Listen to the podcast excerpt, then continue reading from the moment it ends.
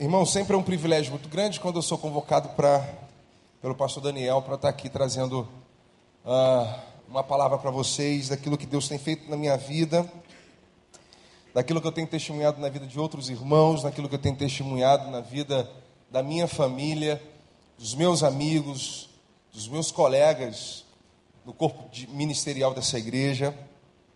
E queria compartilhar com vocês uh, o tema que está relacionado ao 11 passo do Celebrando a Recuperação, que é o exercício da comunhão e da vida com Deus.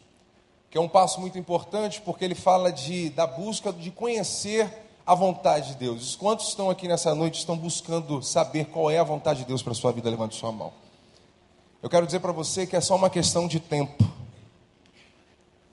Porque o maior desejo de Deus, coloca uma coisa no seu coração, o maior desejo de Deus é se revelar para você. Mas é necessário que haja sensibilidade no nosso coração. E muitas das vezes, por falta dessa sensibilidade, nós não conseguimos nem ouvir o que Deus está fazendo e falando. E nós não conseguimos enxergar o que Deus está fazendo. Porque falta no nosso coração essa sensibilidade. E que sensibilidade é essa? Eu vou dizer para você: humildade.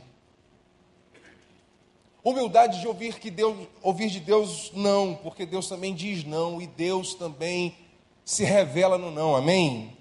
E talvez Deus tenha dito para você não e receba essa profecia de Deus porque é bênção para a sua vida, porque diz a palavra de Deus que o amanhã não nos pertence. E se Deus está dizendo não para você, porque Ele sabe que o não para hoje é o melhor dele para a sua vida. Mas muitas vezes falta humildade em nós e a gente acaba insistindo e a gente confunde fé com obsessão. Fé não tem nada a ver com obsessão. Obsessão é aquilo que você, se precisar vender a mãe para você conseguir chegar lá, você vai fazer. Se você, se você precisar abrir mão dos seus valores para poder chegar em determinado lugar e obter determinada coisa, você vai fazer. Isso é obsessão. Fé não. Fé é descansar e saber que Deus está no controle de tudo e que no tempo dele as coisas acontecem na nossa vida.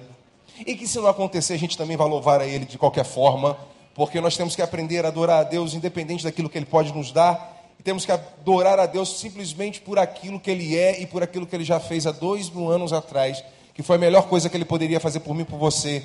Foi ter dado o único filho que ele tinha e nos deu para morrer e nos deu para sofrer por nós e também ressuscitou para nos dar vida eterna. Amém? Tá claro, irmãos? Amém? Antes de eu começar a falar com vocês aqui do 11 passo, eu queria divulgar para você que a Rede Transforme, que é a rede no qual eu sou pastor, nós estaremos realizando do dia 27 de fevereiro ao dia 1 de março, e as inscrições já estão abertas, uh, de um congresso que nós vamos fazer uh, no Espaço Carapiá, em Guaratiba. Já está confirmado o pastor Ariovaldo Ramos, o pastor Neil Barreto e o pastor Paulo Júnior. Ambos Uh, todos esses grandes homens de Deus fazem parte da missão da íntegra uh, e vão estar nesse congresso que nós estaremos realizando. E na parte musical nós teremos o Ademar de Campos e o Kleber Lucas. As inscrições já estão abertas. Para quem é da igreja, as inscrições estão em 350 reais. Quem não é da igreja paga 100 reais a mais para abençoar quem é da nossa igreja que não tem condições de ir. Entendeu? É justo. É de fora, então abençoa quem está de dentro, né? E a gente está fazendo dessa forma. As inscrições já estão abertas. Se você quiser participar, fique à vontade, porque vai ser bênção na sua vida. A gente está abrindo para a igreja toda, não é só especificamente para jovens da nossa faixa etária, mas para toda igreja vocês estão convidados. Então, eu queria que você abrisse sua Bíblia em 2 Timóteo, no capítulo 3. O décimo primeiro passo, vamos lá, 2 Timóteo, capítulo 3.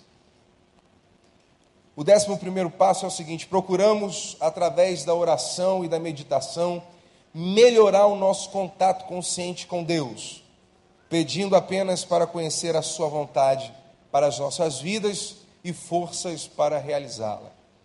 É uma busca para buscar, é uma busca para encontrar a vontade de Deus e realizar essa vontade. Então, 2 Timóteo, capítulo 3. Todos acharam? Olha para mim aqui rapidinho. Há, um, há cinco anos atrás, só para vocês entenderem um pouco desse texto. Há cinco anos atrás eu tive ah, o privilégio de conhecer o seu Edgar. Obviamente vocês não o conhecem, uma pessoa, um, um senhor já de idade que eu conheci na cidade de onde eu morei, ah, em Itaguaí, da onde eu sou, de, da onde minha família toda é. E eu tive o privilégio de passar os últimos oito meses da vida daquele homem. Ele contraiu um câncer e eu vivi o processo desses oito meses. E eu vi aquele homem saudável se definhando todos os dias. E eu tive a honra e o privilégio de levá-lo três vezes por semana no INCA. Ah, e no início era muito doloroso para mim também, porque eu chegava lá, quando você chega no INCA, não sei se já teve essa experiência, é, é, é, é muito sofrimento. É, é da, do bebezinho até do adulto mais velho, todo mundo sofrendo, você vê aquela turma toda definhando. É muito triste. Mas como Deus falou ao meu coração nesses oito meses que eu passei nesse processo, até que ele foi conduzido para Vila Isabel, para onde todo mundo que não tem mais jeito vai, e eu tive acompanhando até o fim da sua vida. Mas o mais interessante nisso tudo, nesses últimos oito meses da sua vida, e que eu tive o privilégio de participar e de acompanhar, ah, ele tinha uma, um espírito de urgência muito grande. Ele queria fazer tudo ao mesmo tempo. Ele queria a praia, ele queria a cachoeira, ele queria ir ao cinema, ele queria aproveitar o máximo do tempo que lhe restava. Então, tudo que ele fazia, tudo que ele projetava, era com um sentimento de muita urgência, porque restava pouco tempo de vida. E ele aproveitou aquele momento para ir até as pessoas da família com quem ele não falava, e ele aproveitou aquele momento para pedir perdão. E ele falava, e ele foi buscar outras pessoas, amigos que ele já não falava, e, e, e, e se reconciliou com essas pessoas. Outras pessoas que ele já não via há muito tempo, ele procurou saber aonde estavam essas pessoas, e ele aproveitou o máximo. E eu tive a oportunidade de ver isso. Os oito últimos meses da vida dele, ele aproveitou talvez mais do que a vida toda. Assim escreve esse texto o apóstolo Paulo. O apóstolo Paulo agora sabe que vai morrer para ele, não tem mais jeito. Ele conseguiu se livrar pelo menos duas, três vezes, mas agora não dá mais. Ele sabe que ele vai ser condenado à morte. E a carta de 2 Timóteo, que é a segunda carta que ele escreve a Timóteo, tem esse sentido, esse sentimento de urgência. Até porque o apóstolo Paulo, ele está muito preocupado, porque a igreja de Éfeso é uma das igrejas mais importantes do qual ele plantou, e aí agora ele está sabendo que nessa igreja saudável começa a se infiltrar falsos profetas, pessoas mal intencionadas, pessoas que se infiltraram na igreja para destruir tudo aquilo que ele ensinou, não só ele quando, teve, quando ele esteve presente, mas através também de Timóteo. Então ele escreve para Timóteo, para que Timóteo é, fique ligado, ele chame a atenção de Timóteo para que Timóteo comece a perceber e a lutar e a combater esse tipo de gente que se infiltrou na igreja de Éfeso. Por isso que as, a, a, carta que ele escreve, 1 e 2 Timóteo e Tito, são chamados tem um apelido carinhoso de cartas pastorais, porque o apóstolo Paulo tem essa preocupação com a igreja e uma preocupação em particular com Tito e principalmente com Timóteo, no qual ele amava e ele tinha um carinho muito grande ao ponto de chamá-lo de filho. Ele considerava Timóteo como seu filho. Então ele escreve, e esse texto no capítulo 3, ele está falando sobre esse tipo de gente que se infiltrou no meio da igreja, porque ele sabe que na busca que a igreja tem de saber qual é a vontade de Deus, o inimigo usa pessoas e, e, e levanta pessoas para que essa busca seja impedida, porque quando a igreja sabe e é conhecedora da vontade de Deus, o inferno perde com isso. Então, cada vez que você tem acesso à vontade de Deus, o inferno perde com isso. Quanto mais você conhece a vontade de Deus, menos domínio o pecado vai tendo sobre a tua vida. Quanto mais a vontade de Deus você conhece, e com o décimo primeiro passo diz aqui que você então pede a Deus forças para colocar, para realizar cada vontade dessa que você conhece, menos as forças do mal prevalecem contra a nossa vida. E o apóstolo Paulo então escreve, isso que eu vou ler para vocês aqui, em caráter de urgência e de emergência.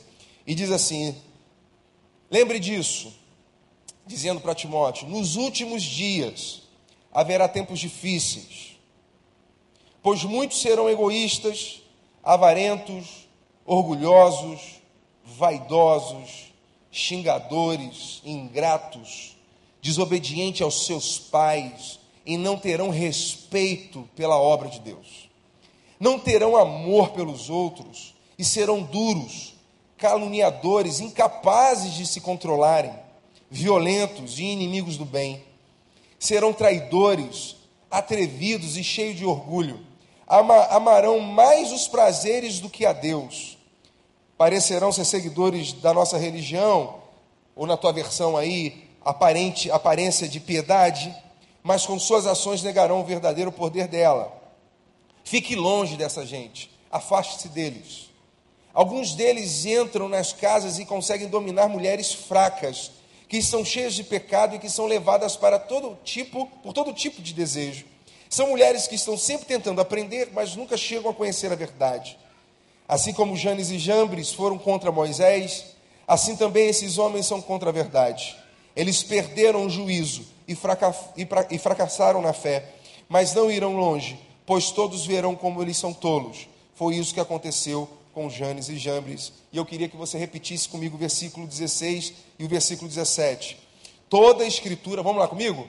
Toda a escritura é inspirada por Deus e útil para o ensino, para a repreensão, para a correção e para a instrução da justiça, para que o homem de Deus seja apto e plenamente preparado para toda obra.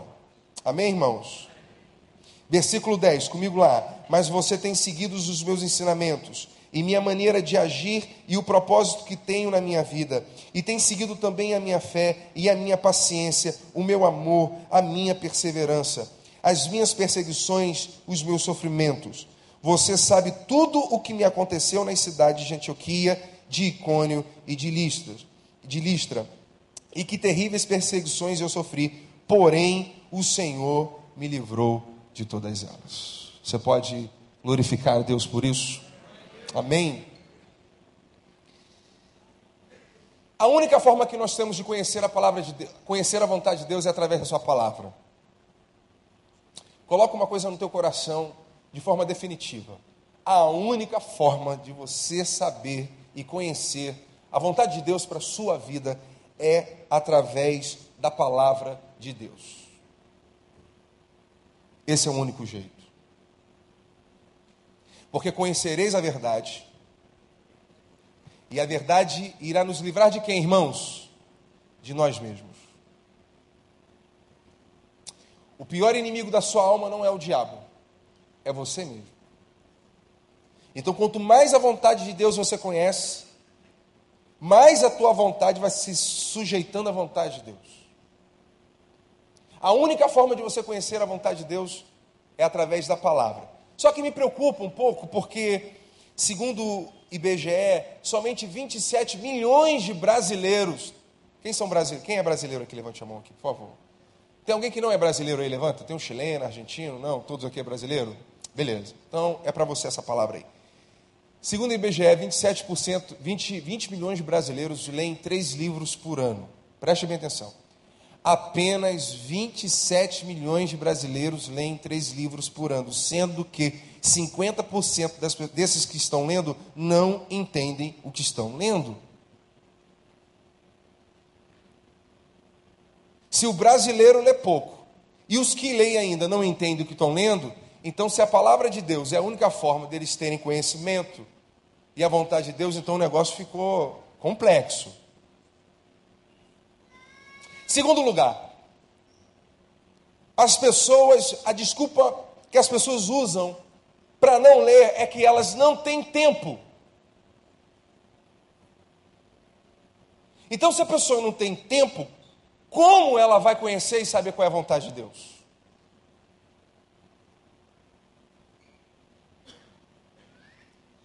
O Flamengo jogou ontem.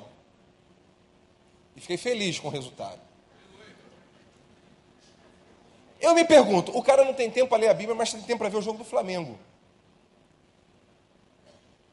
Você sabe quando é que você vai conhecer a vontade de Deus? Nunca. Existem pessoas que têm tempo para ver o império. Mas sabe quando é que você vai conhecer o reino de Deus? Nunca. Tem gente que não tem tempo de ler, mas tem tempo para ver o The Voice. Eu gosto. É bacana e acho muito interessante. Talvez é um dos poucos programas hoje no canal aberto que vale a pena ver. Mas a pessoa não tem tempo para ler a Bíblia. Você sabe quando é que essas pessoas conhecerão a vontade de Deus? Nunca. Mas aí você é metido, né? Você tem o Now, você tem net, né? Tem Netflix. Você tem tempo para ver House of Cards, você tem tempo para ver Game of Thrones, você tem tempo para ver Supernatural, você tem tempo para ver Peppa Pig com a sua filha, com o seu filho. Porque lá em casa nós somos obrigados a ver isso todos os dias. mas eu não tenho tempo para ler a palavra de Deus. E o apóstolo Paulo diz que a palavra de Deus ela é inspirada por Deus e útil para o ensino, para a repreensão, para a correção. O que, que isso significa? Porque a palavra de Deus ela me ensina, ela me repreende para que haja, para que eu consiga compreender. E ela me corrige ajustando os meus passos para que eu erre menos. E a palavra de Deus me instrui na justiça para eu fazer aquilo que é justo e correto. Mesmo que o senso comum diga que todo mundo mente, eu vou mentir também, todo mundo rouba, eu vou roubar também. Mas aí eu luto contra o senso comum dizendo o seguinte: mesmo que todo mundo minta, eu vou fazer o que minta, eu vou fazer o que é certo, eu não vou mentir. E mesmo que eu pague um preço por não mentir, eu vou continuar falando a verdade, porque é certo fazer isso e é justo fazer isso. E eu não falo a verdade porque eu sou crente, eu falo a verdade porque eu tenho caráter. E o meu caráter é ajustado conforme o caráter de Cristo. A pessoa passa o dia inteiro no Facebook, mas não tem tempo para ler a Bíblia. Sabe quando é que ela vai conhecer a vontade de Deus? Nunca. Aí fica um bando de gente que vem toda quinta-feira na igreja, achando que que o pastor ele é obrigado a terceirizar aquilo que ele tem que buscar. Achando que o pastor tem obrigação o tempo todo de trazer a ele a revelação, mas ele mesmo não busca a revelação. Porque a mesma Bíblia que eu tenho, você também tem. A questão, querido, é o que é prioridade na sua vida. Se realmente é buscar a vontade de Deus ou não. O cara vem quinta, o cara vem domingo de manhã, o cara vem domingo à tarde, vem domingo à noite. Quando vem, né? Mas vem. Mas ele não conhece a palavra de Deus, ele não conhece a vontade de Deus, ele não sabe o que Deus tem para ele.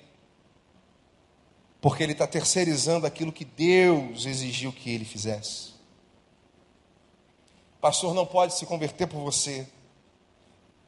Tudo que eu estou falando isso para você, eu falo para vocês hoje, falando, eu falo isso para a galera da minha rede. Eu não posso me converter por vocês ou, ou vocês por mim. A coisa é individual. Não espere que eu tenha resposta para tudo, porque nenhum ser humano tem resposta para tudo. Já recebi muito jovem no gabinete e dizendo, pastor, o que, é que eu devo fazer? Eu falo, simplesmente eu falo assim, irmão, vai para o joelho. Vai ler a Bíblia e pede a Deus para revelar você, ué. Ou você quer que eu tome a decisão por você? Não faça isso comigo. Eu não posso tomar a decisão por você. Até porque você já é grandinho o suficiente para tomar suas próprias decisões.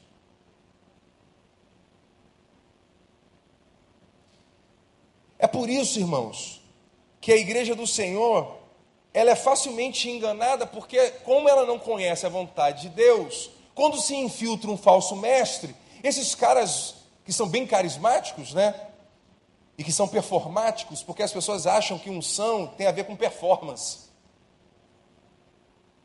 E unção não tem nada a ver com performance, unção tem a ver com coerência de vida. Ninguém é mais ungido porque pula mais ou pula menos, porque grita mais ou grita menos, ou é mais formal do que informal. A unção está na coerência daquilo que se vive, daquilo que se prega e ajuste. Há um ajuste, há um equilíbrio daquilo que se fala e daquilo que se vive. E aí a gente acaba sendo vítima de ensinamentos que não tem nada a ver com a palavra de Deus, simplesmente porque a gente não busca esse conhecimento, a gente não busca saber qual é a vontade de Deus.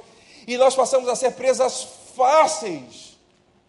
E passamos a estar vulneráveis a esse tipo de gente mal intencionada.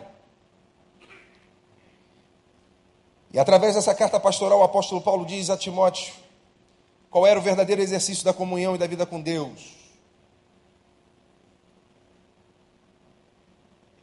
E uma coisa interessante que o apóstolo Paulo fala para Timóteo, preste atenção no que eu estou falando. Não durma, não. Porque isso aqui que eu estou falando para você é palavra de vida eterna para a tua vida, irmão. Segura a tua onda aí, você dorme depois. Três coisas fundamentais o apóstolo Paulo ensina para Timóteo aqui. Como ele não deveria ser, como ele deveria ser e o que ele deveria fazer. O que Deus está ministrando hoje no nosso coração, na pessoa do Espírito Santo, é como nós deveremos ser, ou como nós devemos ser, e o que nós não devemos ser, e o que nós precisamos fazer. E o apóstolo Paulo diz que nos últimos dias sobrevirão tempos difíceis, tempos de ameaça e perigo à saúde doutrinária da igreja. A preocupação com a preservação da essência da missão da igreja. Não existe igreja sem missão. Se uma igreja não tem missão, então ela não é igreja, ela é qualquer uma coisa deformada, qualquer coisa, menos igreja. Porque não existe igreja sem missão. O que faz da igreja igreja é a missão que ela tem. E a causa por que ela luta? Se você tira a missão e tira a causa da igreja, ela não é igreja.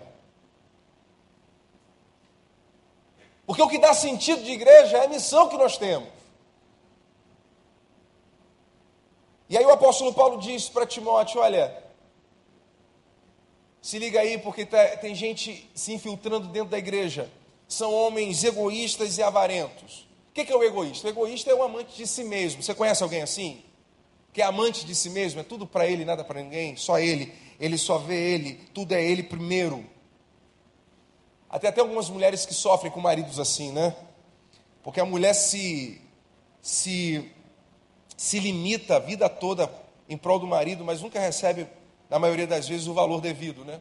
É tudo para ele, nada para ela. Ela vai se anulando, se anulando. Daqui a pouco a mulher se percebe sem os seus sonhos olha para o espelho, o tempo passou, olha para o espelho, ela se doou a vida inteira, olha para o espelho e vê que, que ela perdeu muita coisa e que no, fundo, no fundo, muita coisa não valeu a pena.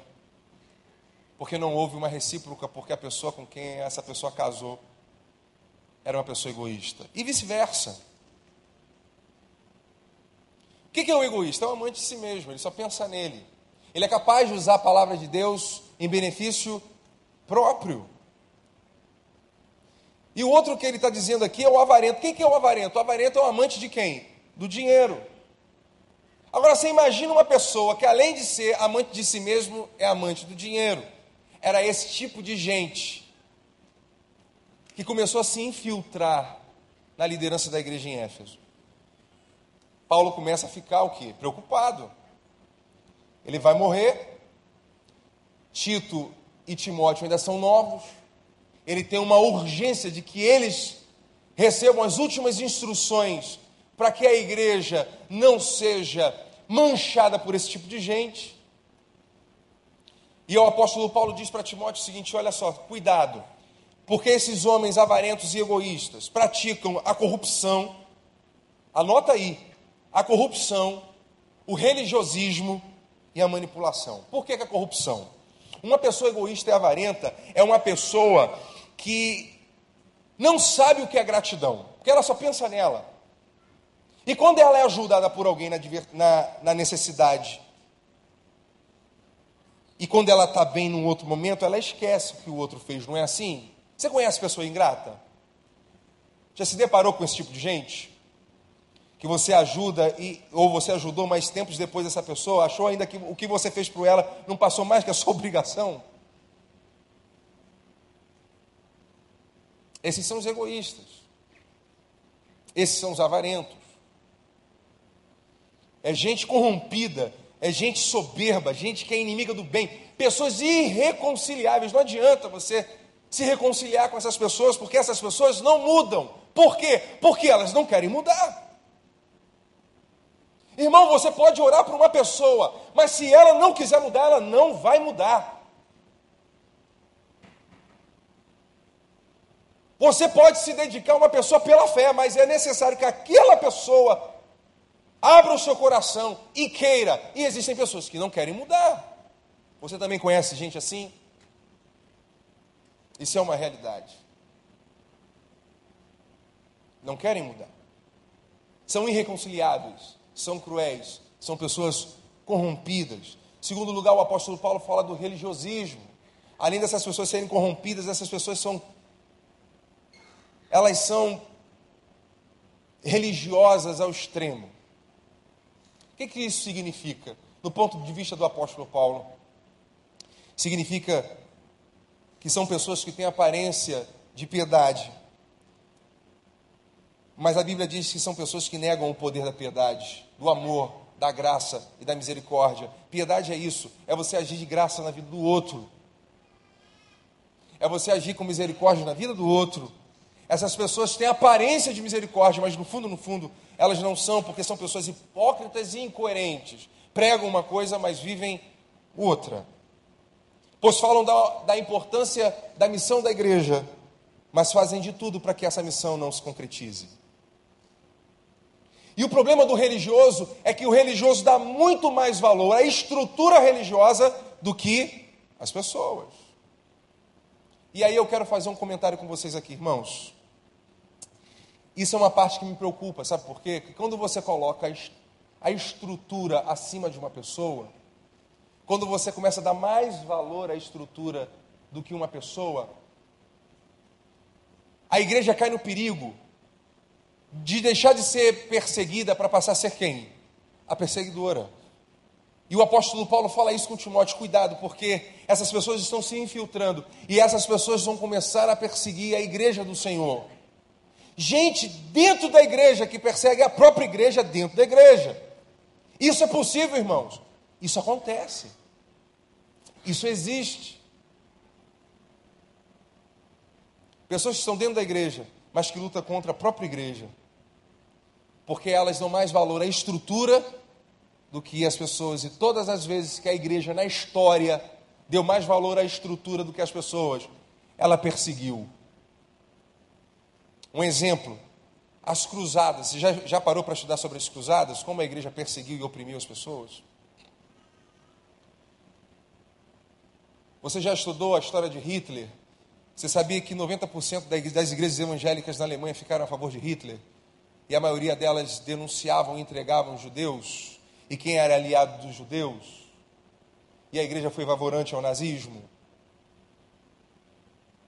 Porque ela deu mais importância à estrutura, porque a, a Alemanha vinha de um baque financeiro econômico por causa da Primeira Guerra Mundial, e quando Hitler, que era austríaco, começa a governar a Alemanha, a Alemanha se ergue economicamente.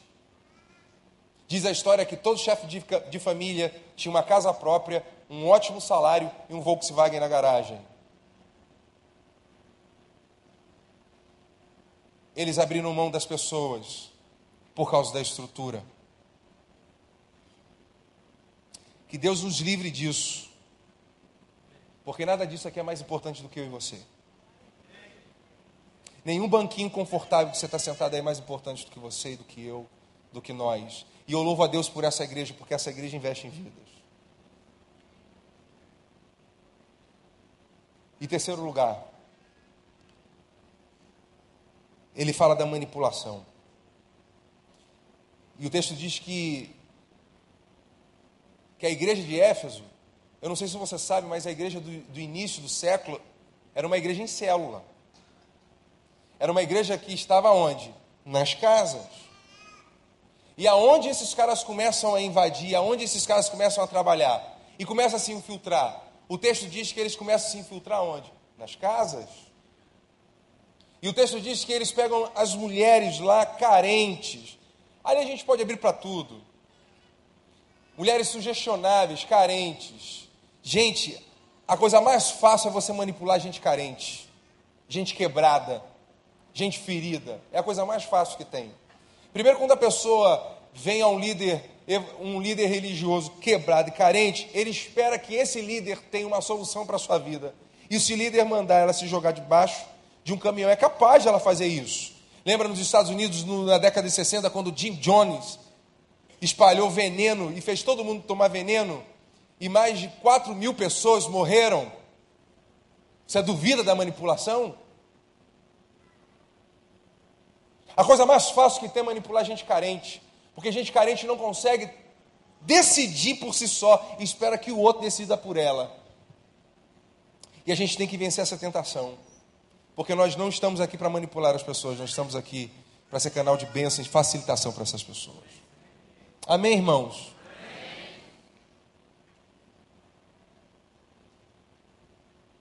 manipulação é arma dessas pessoas que se infiltraram na igreja naquela época. E que o apóstolo Paulo diz para eles, para Timóteo: não seja assim. Não seja corrupto, não seja religioso, não seja manipulador. Você não pode ser assim. Por causa do tempo, eu vou me, me ater aqui apenas na segunda coisa que o apóstolo Paulo diz para Timóteo de como ele deveria ser. É impressionante que o apóstolo Paulo diz a Timóteo o seguinte: olha, você deve imitar a minha conduta.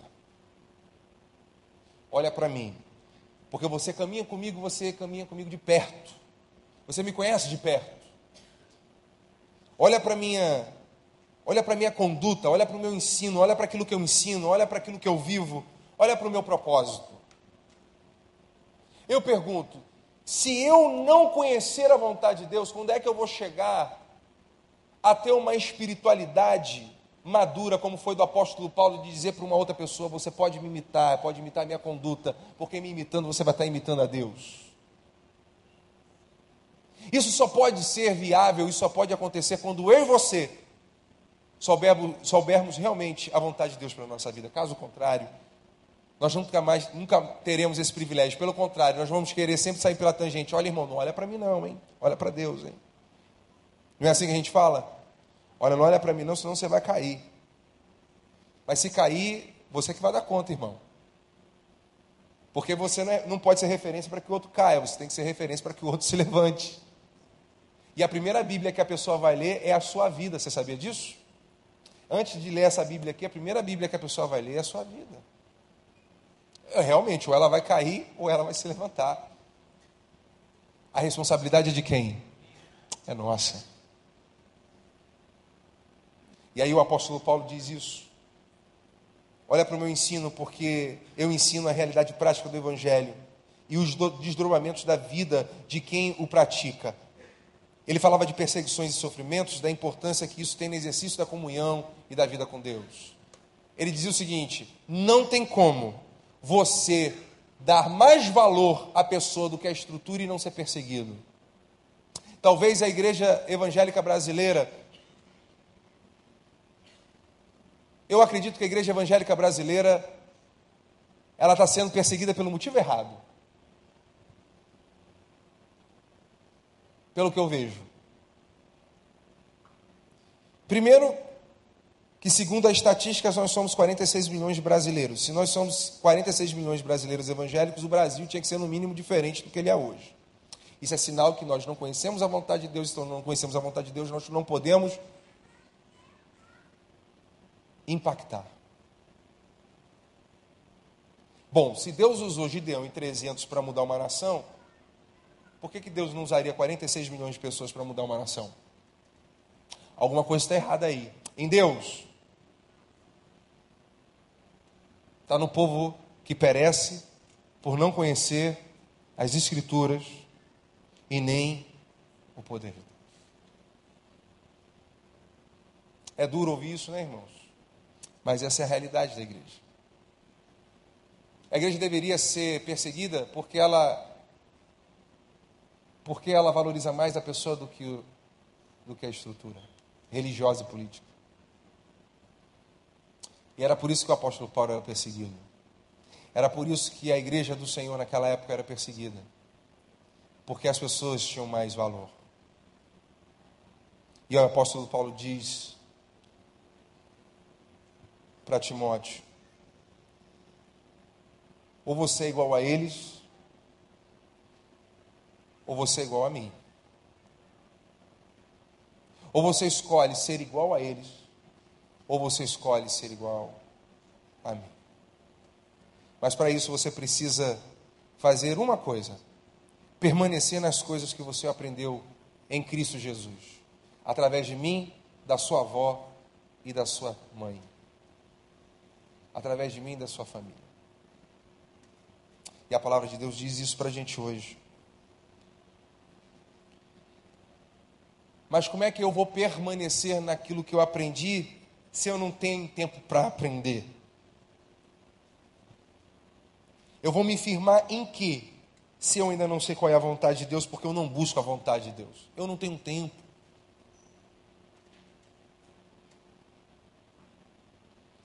Eu queria que você, nesse, nesse momento, fechasse seus olhos e curvasse sua cabeça. O décimo primeiro passo diz: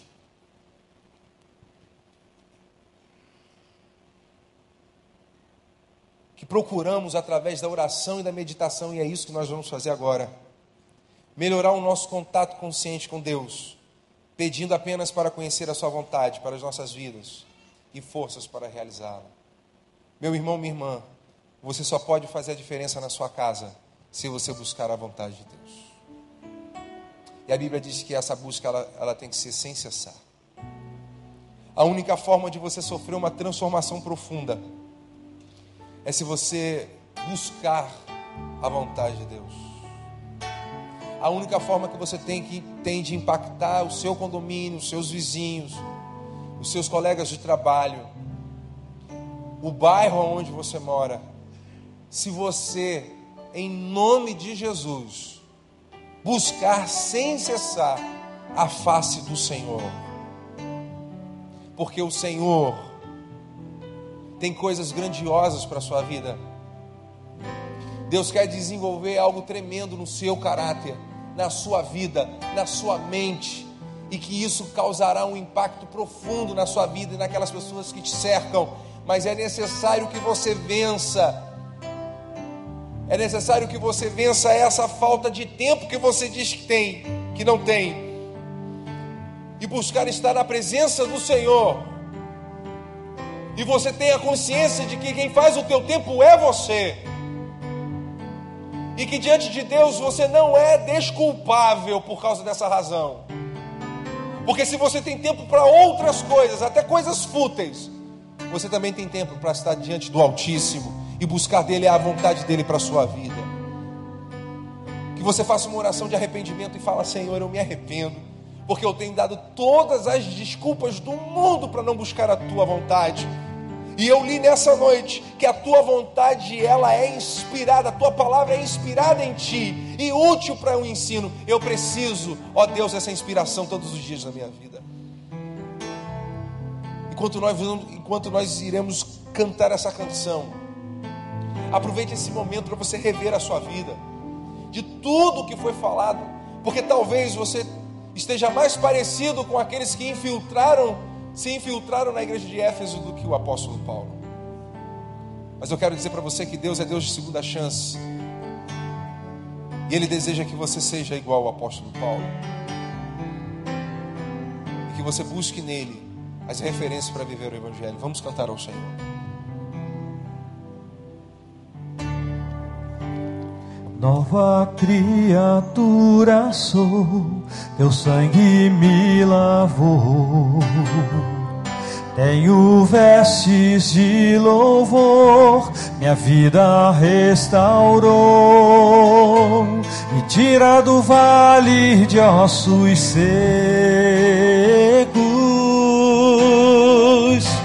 me leva a pastos verdejantes. De pé, querido, e diga: Quero te obedecer, te obedecer. Teus mandamentos são mais doces do que o mel. Quero te obedecer te obedecer. Tua palavra me leva à tua vontade. Nova criatura sou, Senhor. Nova criatura sou. Teu sangue me lavou. Tenho vestes de louvor. Minha vida restaurou tira do vale de ossos secos leva pastos verdejantes. Vamos pedir ao Senhor, eu quero te obedecer, te obedecer teus mandamentos eu sei são mais doces do que o mel. Eu quero te obedecer, te obedecer. Tua palavra me leva à tua vontade. Diga mais uma vez: quero te obedecer, Senhor. Eu quero te obedecer.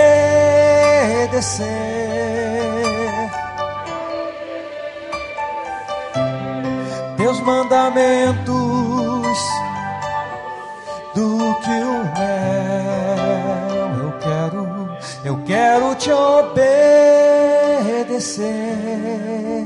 te obedecer.